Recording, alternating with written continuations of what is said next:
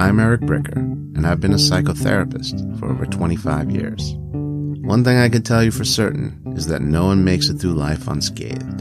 At some point, many of us will rely on the trusted counsel of another person to help us navigate difficult times, or to reconcile a troubled past. Whether conventional or unconventional, professional or informal, there are a lot of different forms that helping relationships can take. This podcast is an exploration into what makes these relationships work. Who are the people that help us? How do they help us? What do people need help with? My hope is to uncover as much as I can about this very human phenomenon, and I hope that you'll join me. This is the Good Counsel Podcast.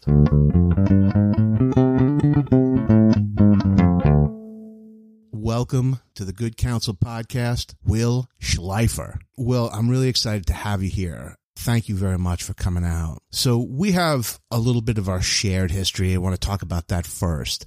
You know, I've known you for the better part of 10 years. I think we have some uh, professional acquaintances in common and know mm-hmm. a few of the same people.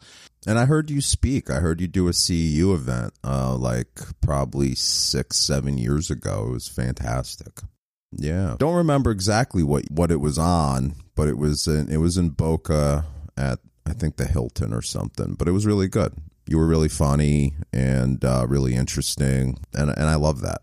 You know, I lo- I love just kind of natural presentations, organic stuff. You know, it wasn't boring and it wasn't all PowerPointy.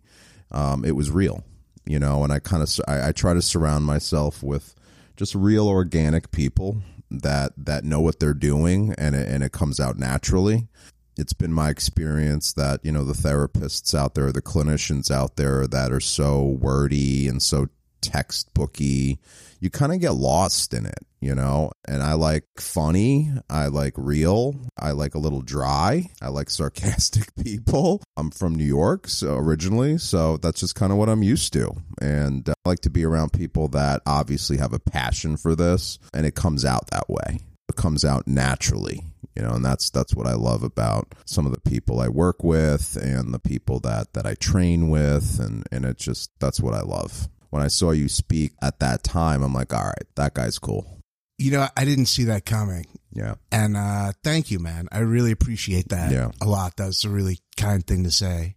One of the things that i really wanted to talk to you about was i know that you were trained by judy crane. And she's someone that I hold in very high regard. And for people who are unaware, Judy Crane is really one of the top preeminent trauma therapists, definitely in this area, and has a national presence. And she's the founder of a program in Ocala called The Refuge and another one in the same area called The Guest House. And she started her own modality of trauma training known as Spirit to Spirit. And I was surprised to learn, I didn't realize that you had studied under her, that you're also one of the most prolific students as far as probably attending the most number of her modules.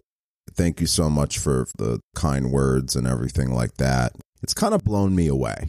You know, she is this oracle. She's this like mythical like figure in our field, and she is, you know, an enormous big deal nationally and even now globally. Back in 2015, I kind of went through my own crisis. My dad was dying and he inevitably passed away on December 29th, 2015. And I kind of went through my own emotional crisis. I tried all different types of things and nothing was really working. I was, you know, I've been working in the field for, you know, over a decade. I kind of tried to use the my own skills and my own tools and nothing was making me feel better. I became angrier and and more bitter and detached and and my wife and I my wife works in the field too she's been in outreach for also about a decade her name's Crystal Shlifer and she works for Lakeview and it just so happened that she went to the ITCC conference. I think it was like 2016 or something, or maybe 2017. And she heard this little four foot 11 woman from Philly with her Philly accent talk about trauma and what it really is and what it really does. And my life at that time was in pretty bad shape. I mean, I was kind of unraveling. I was working in a facility where I wasn't really passionate about what I was doing at the time. Didn't even know if I wanted to be a therapist anymore. I had some really strange thoughts of just getting in my car and packing my things and like leaving the family. I just had a baby and I was pretty detached from him. And I had some really dark thoughts of just packing up my car, driving to Mexico and renting jet skis which is crazy, right? So my wife goes to this conference and she hears Judy speak. And I've known of Judy for a, a, while. And she heard Judy speak about trauma and all these things. And my wife literally called me from that conference and said, I don't care what we need to do. I don't care how much it costs or how we're going to support this, but you need to call this woman you need to work with her in some kind of capacity. So my first response wasn't kind. Let me just put that out there. In the emotional position I was in at the time, I wasn't exactly like, "Yeah, sure, babe. Let me uh, let me go and call her." There was some resistance there. But when my wife came home, we sat, we talked, and I picked up the the hundred pound phone and I made the call. And I called kind of her right hand of spirit to spirit, Kat, and uh, we had a really good long talk. You know, Kat was really instrumental at that moment because she was just soft enough, but also just challenging enough that I felt comfortable in telling her what was going on in my life at the moment. And that was really important because if it was anything more soft, I don't know if I would have done it. And if it was anything harder, if she was a little bit more challenging, I think I'd be scared. So it was the perfect medium for me to open up and say, "Oh, okay, let me uh, let me see what I could do here." So we spoke for a while. From my memory, I think then I spoke to Judy, and Judy told me, "Okay." She calls me kiddo, even though you know I'm 41 years old. Uh, at the time, I was like 36, but still, she calls me kiddo, which I thought was pretty endearing. She said, "Okay, well, we have our X module is in uh, Arkansas at Capstone, and I want you to come out and see for yourself, kind of thing." So I said, "Arkansas," and she said, "Yeah, Searcy, Arkansas." And I said, okay. I've never been there, nor do I ever thought I would be, but I went and did it. And uh, so her trainings her modules can be all over the place. And they're at all these incredible facilities all over the country. And so I was, I went out there, and it was, it was an incredible experience within 48 hours. I mean, within 48 hours, I felt safe. I felt like this was the magic pill, I'll be honest. I think the difference between her trainings and a lot of other trauma trainings is you do your own work. So I got there with my computer and my notebook, and I'm thinking this is like school. And it wasn't. We did our own work. We did our own assignments. We did our own projects. And it was it was a real release and relief for me. And and I was sold. I mean, I was sold from from that point on you're supposed to do five modules. I feel like I did more. And then I kind of co facilitated some intensives with her, which is which has blown me away. I'm sitting there and I'm co-facilitating these retreats because Spirit to Spirit does these too, and this feeling of overwhelming honor and privilege to be doing this with her and her son Tom is also like incredible. I actually just finished doing a training with him. We went up to Connecticut and we trained module two and there was some incredibly talented people there. And uh, it's just an honor. My like my life is just it's just i'm blown away. So i start this process uh, module two and and then i just keep going. You know i'm i'm just like that. I just keep going and i'm learning and i'm absorbing. It's taken me to a, a different place uh, that's all i could say. It's really interesting how for clinicians, oftentimes there's a a dark period.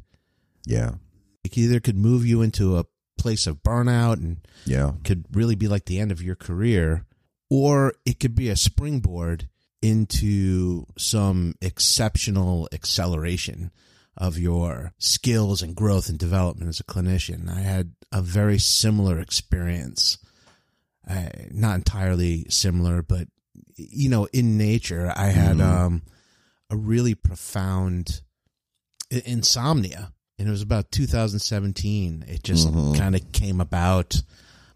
It actually started with a bat infestation in our home. Wow, Yeah, no, that's it, scary. yeah, it was unbelievable, man. Okay.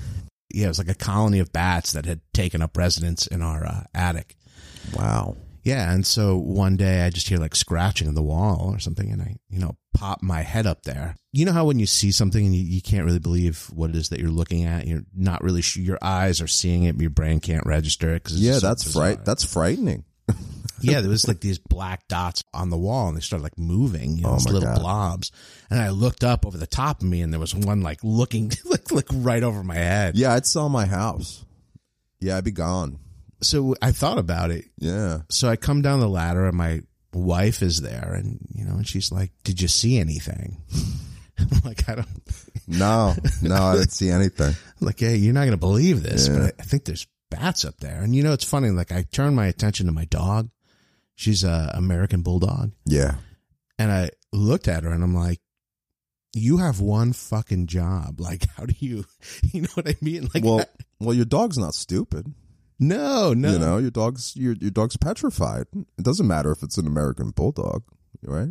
Well, it wasn't that she was scared. It was just that it would have been cool if she alerted us to the insurgency that was going on. Yeah, but if you open up like a bag of Pringles, you know, a mile away from her, she'd hear that. Exactly. Yeah. So I'm Yeah. just I'm kind of wondering why this other thing was going on, and Yeah. we weren't.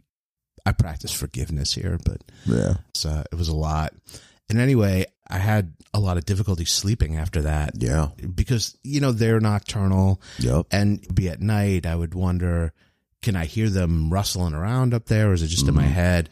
We had a tremendous difficulty getting them out because they're protected species during the uh, bat mating season because they're they're an important part of like the ecology in that area because they feed on mosquitoes and stuff.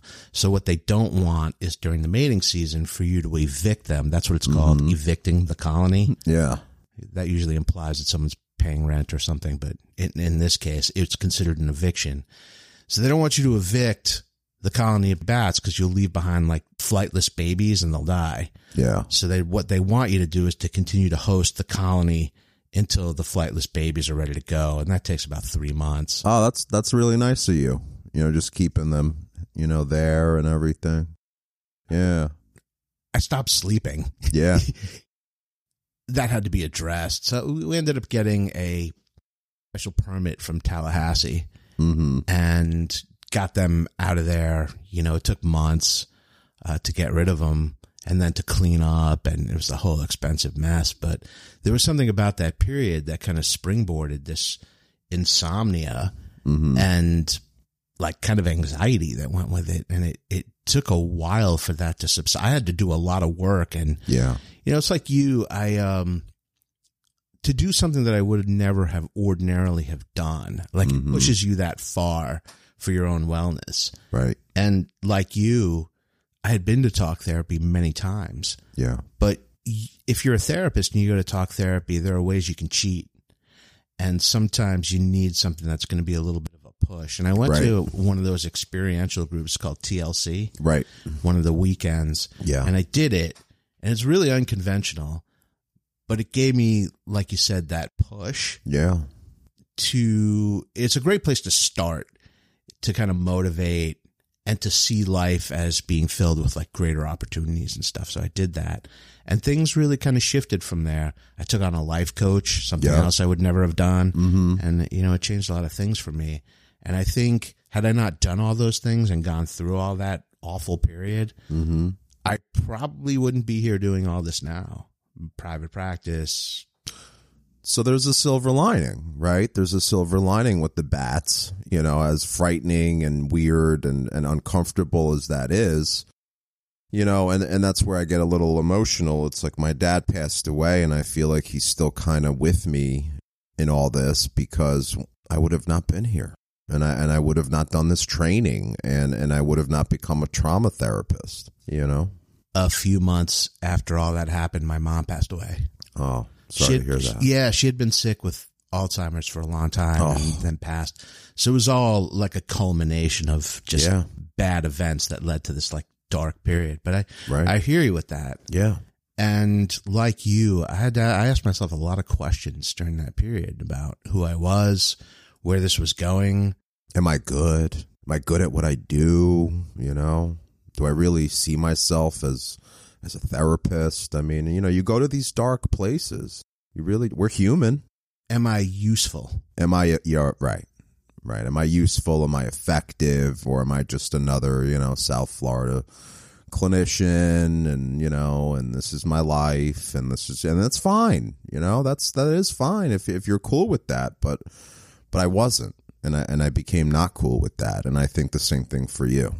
You know, if you have that kind of self-reflective existential bent in the yeah. way that you see the world there's going to be a lot of self-examination as right. a clinician if you're that type of therapist right at some point we all will question our own validity our own worth our own impact on other people and i think most good clinicians at some point or other in their careers have felt like frauds well, it's funny. I think there's a couple clips out there on YouTube. Uh, even Judy, you know, she'll speak. I think it was a couple years ago, but she spoke at a conference and she literally started the conference with, "I feel like a fraud. I'm I'm a criminal. I'm a forger. All these things. I mean, she still feels like that at times. What's what's so effective about that is to talk about that, put that out there, and expose it, which is hard for a lot of people. A lot of people. Well, that's that whole Brene Brown thing, right? right? That vulnerability is really the opposite of shame. Exactly. And the moment you reach that place where you can say it out loud without filtering, yeah.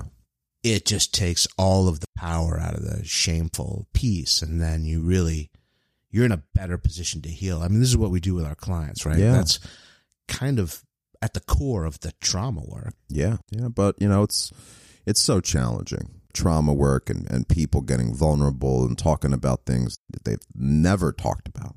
And it's just remarkable to see how people can do that and keep doing that. It's really courageous stuff. And, and when you look at the patient or person or anyone and they tell you what they've been through, on the flip side, well, what do you do for a living? Well, I'm a CPA or I'm an attorney or I'm a nurse, two kids and I live in a nice house or whatever, you know, it's just it's remarkable. Like how how did you do that? So my hope and and what I do is for the for the person to see that there they are you are a survivor. You are remarkable. You are resilient. Two things can happen at the same time. You can experience all these traumatic things, but you're also this incredible person. And you got to look at both you have to keep looking at both. I'm a big proponent of EMDR. Mm-hmm. That's one of my main modalities that mm-hmm. I use. And after getting the initial EMDR training, which is really where a lot of people stop. Right. I went on and I continued to work with this lady, Rachel Starr, the consultant, mm-hmm. to get the EMDRIA certification because she was doing this kind of specialized attachment focused EMDR. It's based on Laurel Parnell's work. And I really wanted to learn more about that because I believe in it. Mm-hmm. And the thing about EMDR that really fascinated me so much, beyond the fact that it was a protocol and there was an order to it and it was systemic, which I really liked, mm-hmm. because there's kind of, it's measurable what you're doing with people. Right. But the mechanism inside of it is really shifting the thought that that the healing element is really in shifting the thought around what the trauma means. And it's like if somebody hurts me, it's not so much what I think about them that causes me all this pain. Right. It's what that event says about me. That's exactly right. And when you can kind of like shift that from I'm weak Mm-hmm. I'm insignificant. Mm-hmm. I am unseen and unheard. I am not strong. All the different attributes that we direct towards ourselves. Mm-hmm. And you kind of get past that into that that's not really the truth. That's not really, that is actually an irrational belief and not an accurate depiction of who you are in that scenario, immediately there's a downshifting of anxiety and distress that the person experiences once they kind of hit that. Yeah. And all of a sudden the desensitizing starts. They can talk about it more freely and then reprocessing. You're just on your way, you know? Yeah. And I was curious, what is the mechanism in the spirit to spirit method? Like, how does it work? How does it work? Well, like I said, I mean, we're all doing our own work and it really starts immediately, you know, so typically, you know, we would get together for, you know, a mod, a module and, um, we're in, you know, this big group and we just start kind of talking, start kind of conversing. Judy kind of puts out an immediate assignment that we're all working on and she kind of knows our history. So she knows where to go. I mean, this is, this is like challenging direct work. You know, this isn't any, you know, this isn't butterflies and rainbows. And and we're all together and we just start kind of presenting our work together. And then she's a wizard, so then she just starts kind of she's pretty challenging. I mean, this the you know, she's she kind of goes right to it and for release and relief.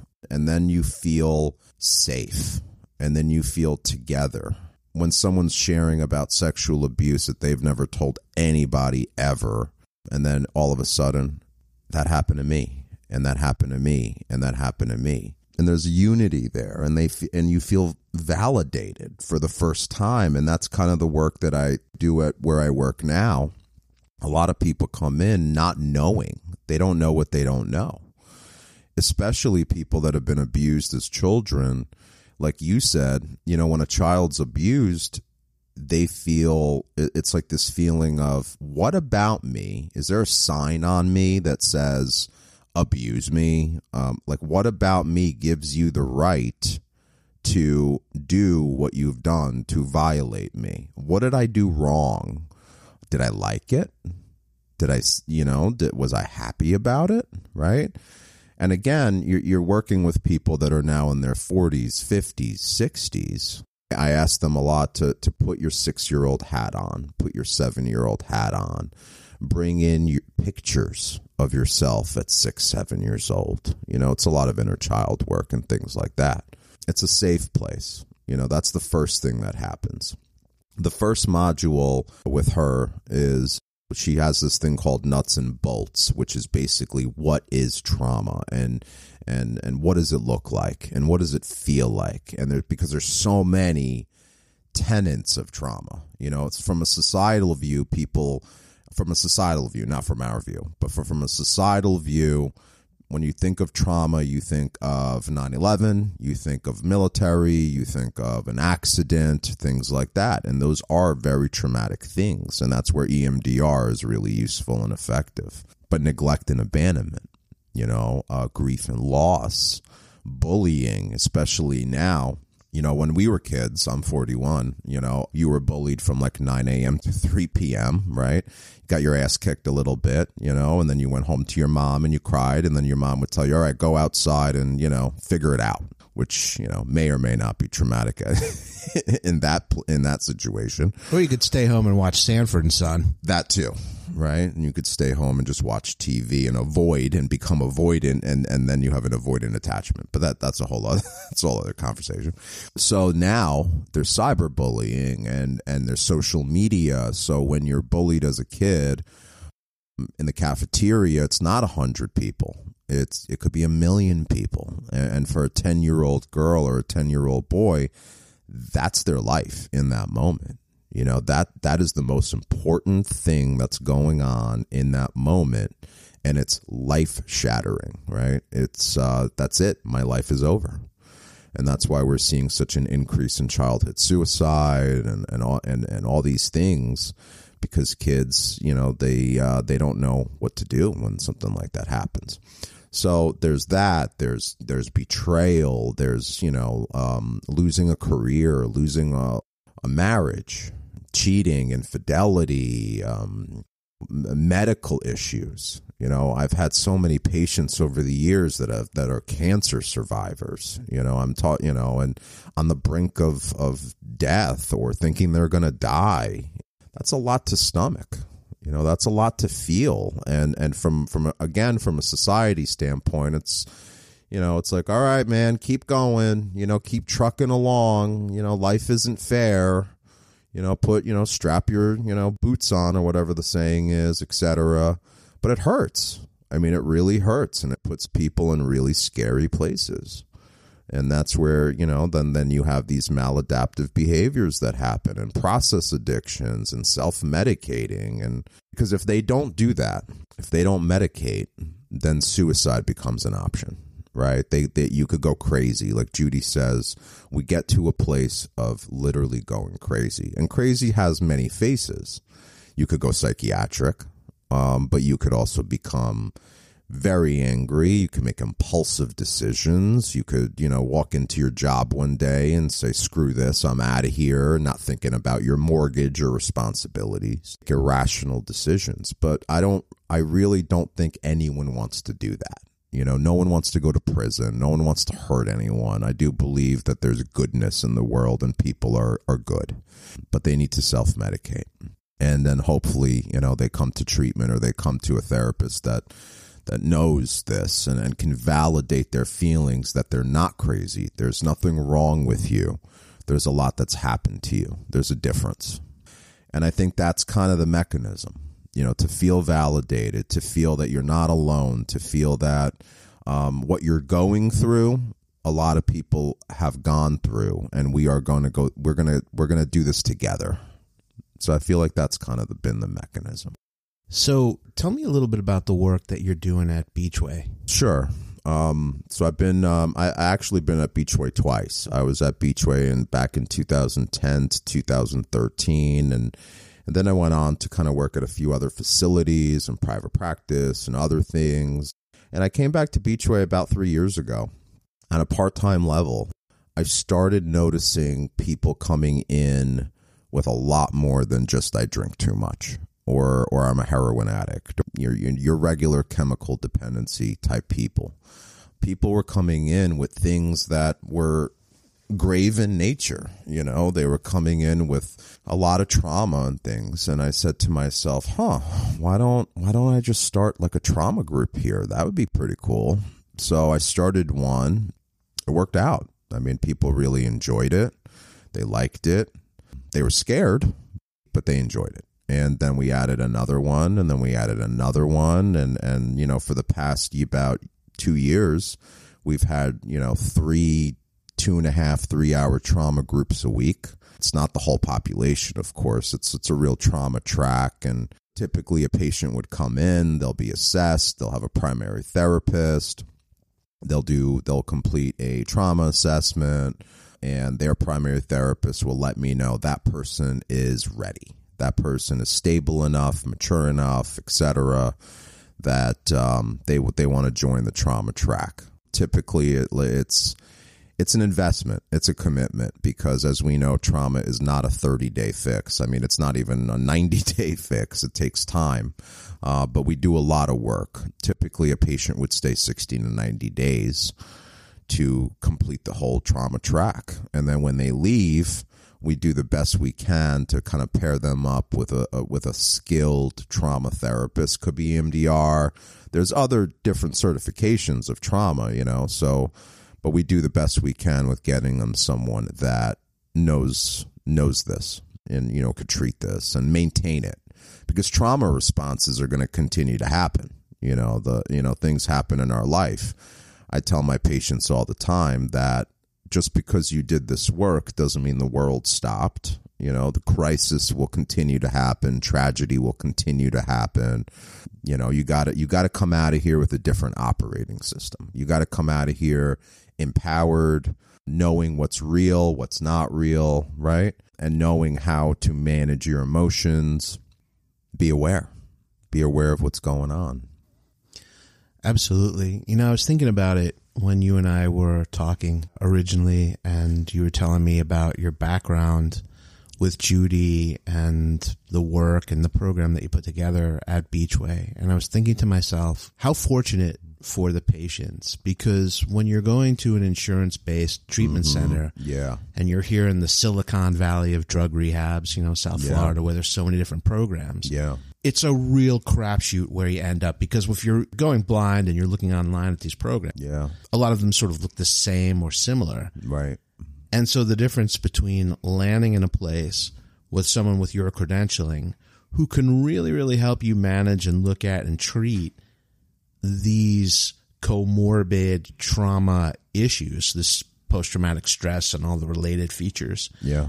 Along with the substance use disorder versus what would happen if you were in another program where they didn't have people with those kind of specialties or someone who was equipped to look at their history through a trauma lens or to even really be able to properly conceptualize the case. Right.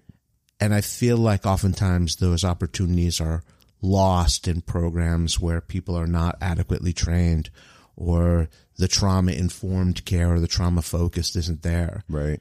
And so I look at you and what you're able to to bring to these people and I consider them to be you're really fortunate if you end up at Beachway and yeah. get to participate in the trauma track.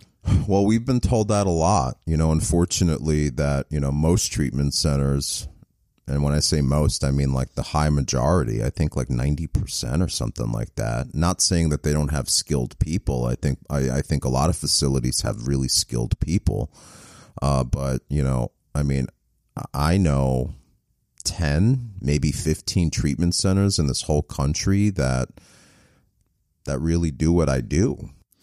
Well, and the good thing about the fact that you're doing it and that there are other places doing it too is that it puts pressure yeah. on everybody else. Yeah. Because if we're now saying that trauma informed care and working on these these comorbid post traumatic and family of origin traumas is a big part of the pathway to a successful substance use disorder recovery, yeah. then that becomes the standard of care.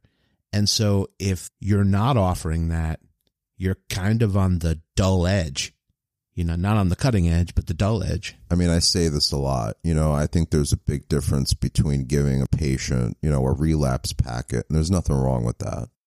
I don't know. um, I, I, think uh, when someone's coming in with all these complex issues and you're talking to them from a 12 step framework or a relapse prevention framework, it's like, how many times have they heard this? Especially your quintessential person that has been to treatment many, many times, right? And they're coming in, it's like, ugh, here we go again. Another another relapse packet or another relapse timeline when what I really want to talk about is how my father or my uncle violated me when I was 6 years old. And no one's so no one's asking the hard questions. Well, and interestingly enough, that would really be what was in the relapse packet, right? Yeah. It was yeah. accurate. It was kind of like trigger number one when I hear a voice that sounds like my mom's. Exact. Or when a large man is looming over me or yeah. all of these different things yeah. that are reminders of past experiences and trigger people. Because the trauma response, that's a, that is a relapse trigger. It, re- it totally is. I mean, they're, they're, they correlate with each other completely. So, you know, Beachway, you know, in the past year, it's not just me doing these three trauma groups. We have another incredible clinician, Gigi, that does uh, two tra- two kind of lighter trauma groups for for folks that are a little bit more mental health, a little bit more fragile. You know, my group is pretty intense.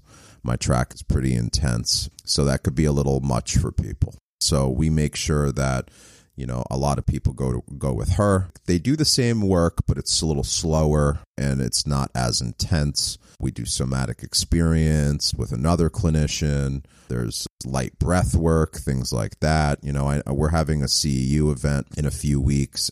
I'm actually doing it with uh, brandon lutman. He's he's really skilled. I mean he's really talented guy. So i'm really excited about that. I'm going to that cool. By the way, it's on the December 10th. 10th, yeah. Yeah, that's going to be really cool. And we're going to have it kind of in a format of a conversation, really casual. Um, and just kind of talking, and it's going to be pretty dynamic. And we want it to be really open with everybody and lots of questions. And, you know, we're just going to have a conversation about this. Because it is, you know, I'll be honest with you. I mean, it's kind of been failure in the industry in some kind of ways. I mean, you know, you have this opiate epidemic in the last 10 years that's killed like a million people. Uh, why are we not doing trauma work everywhere? And I mean, like real trauma work, groups and tracks and, and more EMDR and more somatic experience and all these things. And the reality is, is that in order for your clinicians to be able to do this, there's trainings and trainings cost money. And uh, I think the treatment centers need to make a real investment in their staff to be better, to learn more. And skilled people cost and, money. And skilled people cost money, right?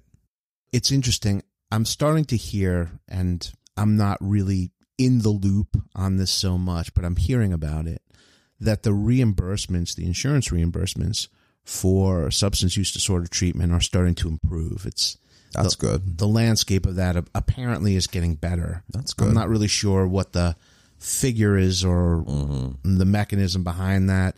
I don't know if the you know what I'd be I'd be talking out of my ear, but I'm hearing that that it's improved. And if that's the case, then maybe that raises the bar for everybody in terms of paying for the actual technology that works. I hope so. You know, I mean that's that's our hope. But yes, skilled people cost money. All this does cost money. As a treatment center owner or the executive people that that own the, these facilities, I mean, they make an investment in their people. Judy, right now, she owned the refuge. She sold it, but she she owns the guest house. Every single person there, from the cook to the cleaners to the landscaper, are all trauma trained like I am every single person. That's incredible. Yeah. When I first visited, I knew who Judy was, but I became more aware of her when I went to visit the refuge in Ocala. And it was somewhere around like 2006, 2007. Mm-hmm. I was working for the Seminole tribe at the time. Yeah, that was like the golden era of that facility, I think, right? Back then. I was a person who was responsible for putting together the behavioral health network of yeah. facilities and things that yeah. the tribe was using. And so I heard about this trauma based program in Ocala. Mm-hmm. And to me, the environment was perfect for the population. Yep. The fact that it was long term and trauma based. I mean, you're really hitting on everything. I'm like, this is a perfect environment. And I went right. out there to tour. Mm-hmm.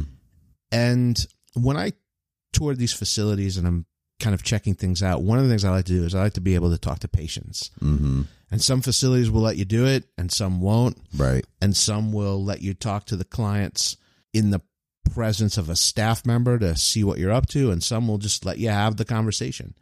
And that's another thing that I look at because you know programs that are really confident about the work that they're doing. Yeah. They'll let you talk to the clients without staff present because they just know. They just know. Yeah. Yeah and that was what it was mm-hmm. at the refuge. They, mm-hmm. you know, they brought this woman out to talk to me. So a move that a lot of the programs did was if they were going to bring someone out to talk to me, it was usually the star patient. Yep. Right. Yep. Mr. Rehabitron, who knew all the things to say and yeah. was, could be very charming and persuasive, the kind yeah. of person that will really do well in the phone rooms of South Florida once they leave treatment. Uh huh. That that kind of an individual. So, mm-hmm. and that's not who they paired me with. No, it was someone who had pretty significant trauma history, was not entirely and completely stable at the point, and yeah. And this woman came and talked, and she had had multiple past treatments, had been everywhere, and she said that this visit to the refuge was the best treatment experience that she'd had and that her complex PTSD was really being addressed in addition to the mental health and all the rest of it yeah. in a comprehensive way that she hadn't experienced before. I was so impressed with this woman and what she had to say because she was in it in a very authentic and genuine way. And that was the kind of confidence they had in their program to let me talk to somebody who was still being treated. And I admired them for that. And, you know, we signed up right away. And we worked with them for a long time. Right. And referred a lot of clients and had some pretty decent outcomes. Right. So I just have this really high opinion of her. Yeah. And the work that she does. And when I heard about the spirit to spirit training, I, yeah, I guess there's a part of me that's actually sort of envious that I never got to do it. And you still can, right? I, that's you still, true. You still can. And, you know, so she, you know, I don't know how she does it. I, I mean, she's in her 70s, right? And, uh, you know, she's the co founder and, and CEO of, of the guest house now. And that's also in Ocala. And it's just this, just this incredible, beautiful facility. And, they're doing uh, that same work, very skilled people like I said, I just finished uh, a training up in Connecticut, module two with her son Tom, and think the world of him. But don't let him know that he's an Eagles fan. So you know, I'm a Giants fan. So it's, it's why are they always Eagles fans? I don't know. You know, I, I don't know. But um, but he's uh, he's he's become he's become a real friend at this point. Not just a colleague, not just a mentor, and he's incredible. So they got spirit to spirit going on and they got these retreats you know all over the country and, and modules and then the guest house and it's mind boggling it really is it's just a lot going on but um no she she she sold the refuge i think in 2013 well even that during this period where South Florida is the Silicon Valley of substance abuse treatment centers in the country. Yeah. Yeah. And who goes and builds a program in Ocala. From what I know, and you should, it'd be really cool if you interviewed her. But from what I know, I mean, she started her career down here in in in the Mecca, right, Silicon Valley of treatment. She started her career, I think, at Wayside. Yes. Yeah. Um, and she started it there, and and they were getting women. Uh, from jail and from you know all those kind of things and girls were coming in with just intense stuff and she started doing experiential things. That was where I had yeah. heard about her first. I think yeah. was was Wayside House. Yeah, she was working at Wayside House, and she started doing these kind of unorthodox, existential, experiential things. Obviously, the women loved it, and and she was seeing real results. And then I guess she left there and became a consultant for a little while. And people come to her, right? They've come to her, hey, Judy, you should do this and she would be like, no, I don't know, you know, and then she'd end up doing it. And then people would come to her and say, Judy, you, you should probably do like retreats. She's like, I don't know. And then she'd end up doing it. And I think people came to her finally and was said something to her like, you know, Judy, we have, we found this property somewhere in, in, in Ocala. And, and she said, I'm not moving to Ocala. What are you nuts? I have this nice condo on the beach and down here, and I have love of my life down here. And why why the hell would I move to Ocala? But I think obviously she went there and she took a few people from down here that were really near and dear to her that bought in and, and did the same work. And she went to Ocala, and the rest is history, man. I mean, when you have a product, right, and you're skilled people come people just come and and it sells itself and and people recover because it's different and it's new and it works. Well that was my whole my point really yeah. was the confidence yeah. that someone would have to have yep. when all the treatment centers are down here right you know in south florida. Big risk. Huge risk. To open something way up there. And they were self-pay they were self pay for you know this whole that whole time. I, I mean, that's just it's it's remarkable to me on a massive property. Massive, right? On a massive property with a huge overhead. So you wonder about all of that. Unbelievable. And, and they just went and did it, and it was a huge success. You know, and she's, you know, she wrote the book, The Trauma Heart, kind of based on her life and, and, and her experience at the refuge and stuff like that. But now, you know, she it's all about the guest house and spirit to spirit and that's a success too. Again, she started I think the guest house she was already like 68 years old or something like that. I mean, that's unbelievable. What 68-year-old person decides, "All right, let's let's just start this whole thing again on a different scale." It's because guest house, I think, is a little bit more high end, affluent demographic. That's a lot to do, man. I think now she just turned 76 and she's still working. She's still doing groups. She's still managing staff. She's still traveling. Pretty, pretty incredible. Yeah, it's definitely inspirational, isn't know? it? I'll be lucky if I'm living at Kings Point with you at 76. Kings. Point is, you know, like a 55. It was, it's like a 70 and over community in Boca. There was actually a good documentary on Kings Point. Are you serious? Yeah. Oh my God. You should, you need to watch that. It's really depressing though. Sorry. My father-in-law, who passed away a couple years ago, lived there. My dad lives in Century Village. Okay. Which I think is a similar, a similar vibe. Yeah, I mean, I'll be lucky if I'm there and kind of hanging out. I mean, everything in the last three years has just been really a blessing. We have been able to reach a lot of people. I think about 300 patients have been through my trauma track at Beachway. And I get text messages from a lot of them and emails and thank yous and pictures of, of themselves of what their life is now. And it's like we're really repairing. It's not just repairing the patient, right? We're repairing the family. We're repairing all these things. Again, it's not just me. We have an incredible family program. We have all this awesome support staff people. Our clinical director, Carrie Carlton, I call her the unicorn. She struggles with compliments sometimes, but she is. Because I wouldn't be able to do any of this if I didn't have the staff that I have, that we have, that supports this, that bought into this, right? If I had staff that were resistant to this or thought it was bullshit, then I wouldn't be here. I'm a big fan of your discharge planner. Helena. Yeah. Yeah, she's she's a doll. I really like her a lot. Yeah, she's I mean everyone. I mean she's she's incredible. I mean she works so hard with us and with the patients and it just seems like our staff over there, we really go above and beyond. And it shows. The results are there.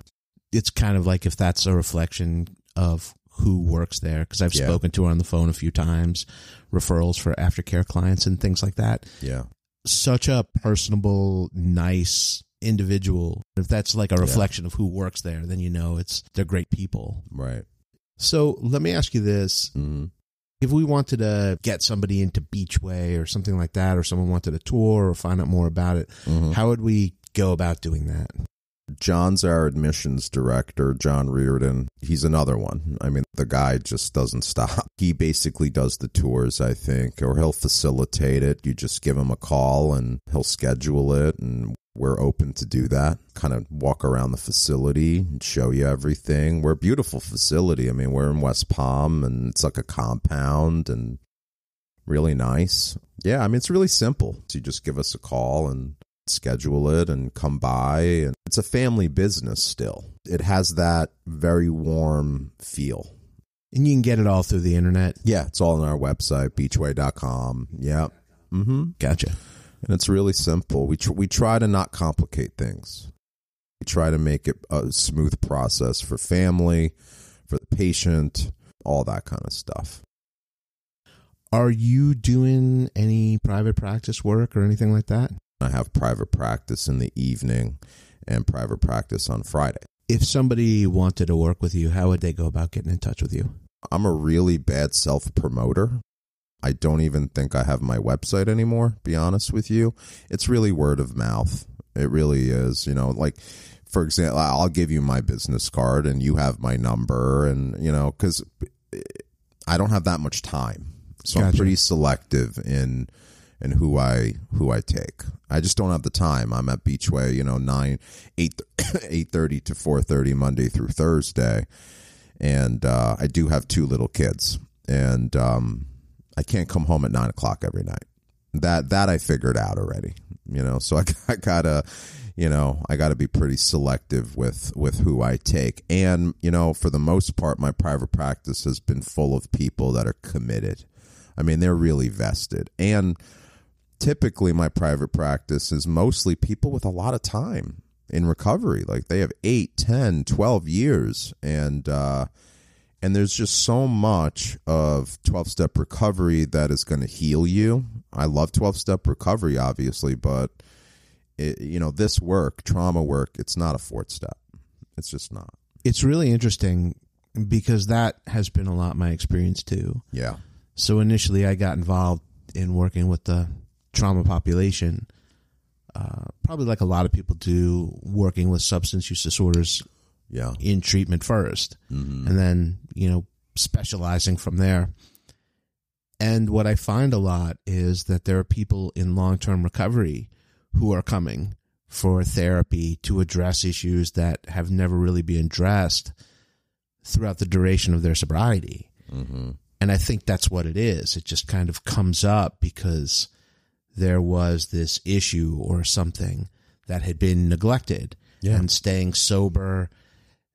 And it's it's almost like sort of a typical profile. It'll be somebody who is usually doing well business wise. Yep. Uh, sober for a period of time, doing well business wise. They have the friends. Uh, family is restored. They live in a nice home somewhere. But there's something with the interpersonal relationships, right? That is problematic and difficult to sustain and that's where the trauma keeps coming. Something is being recreated, and that's what they're coming for therapy for. Well, I just, I, I, mean, I just think it's really simple, right? So let's say you're you're a guy or you're you're a kid coming out of treatment, or a person, you know, an adult coming out of treatment. You have a sponsor, and you sit down with that sponsor, and you're sober, and you're going to meetings, and you're going through the motions, and everything's good, and you get to the fourth step. There's a lot of things there that you may or may not share but who you're telling that to, a sponsor, typically isn't a therapist. So you're sharing all these things, and the sponsor says, I'm sorry. Me too. Okay. I mean, that that's cool. But there's no process really with that. And there's no real therapy with that because your sponsor is not your therapist. So it just feels incomplete. It's if the person, if the patient or whoever told their sponsor. More likely than not, they don't. In addition to that, a lot of people come into this process and don't realize how much trauma they have. That too. Because these sure. experiences have been normalized for yep. them. Yep.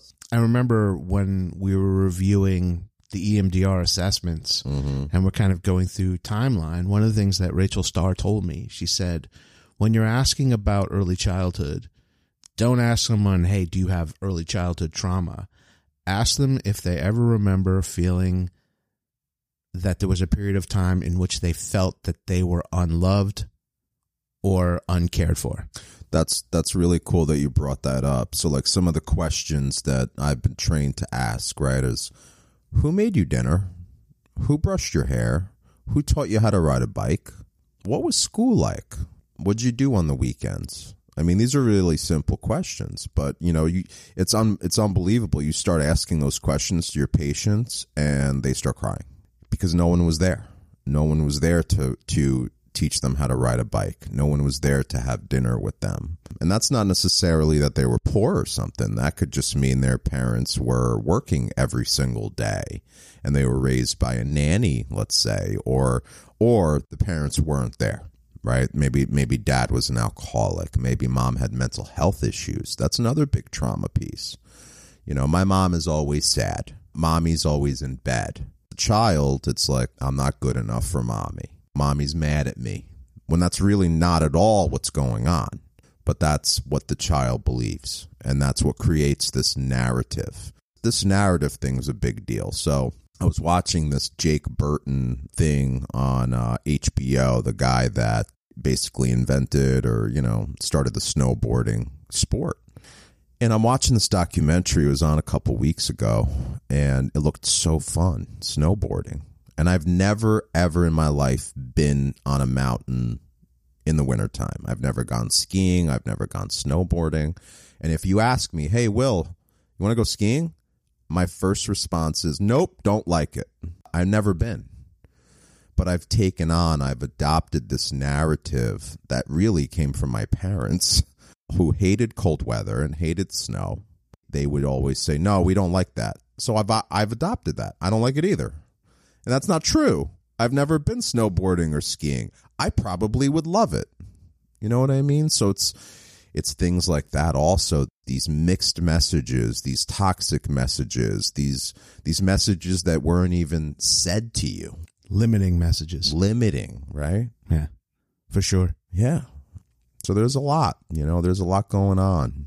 There's a lot going on. A lot going on.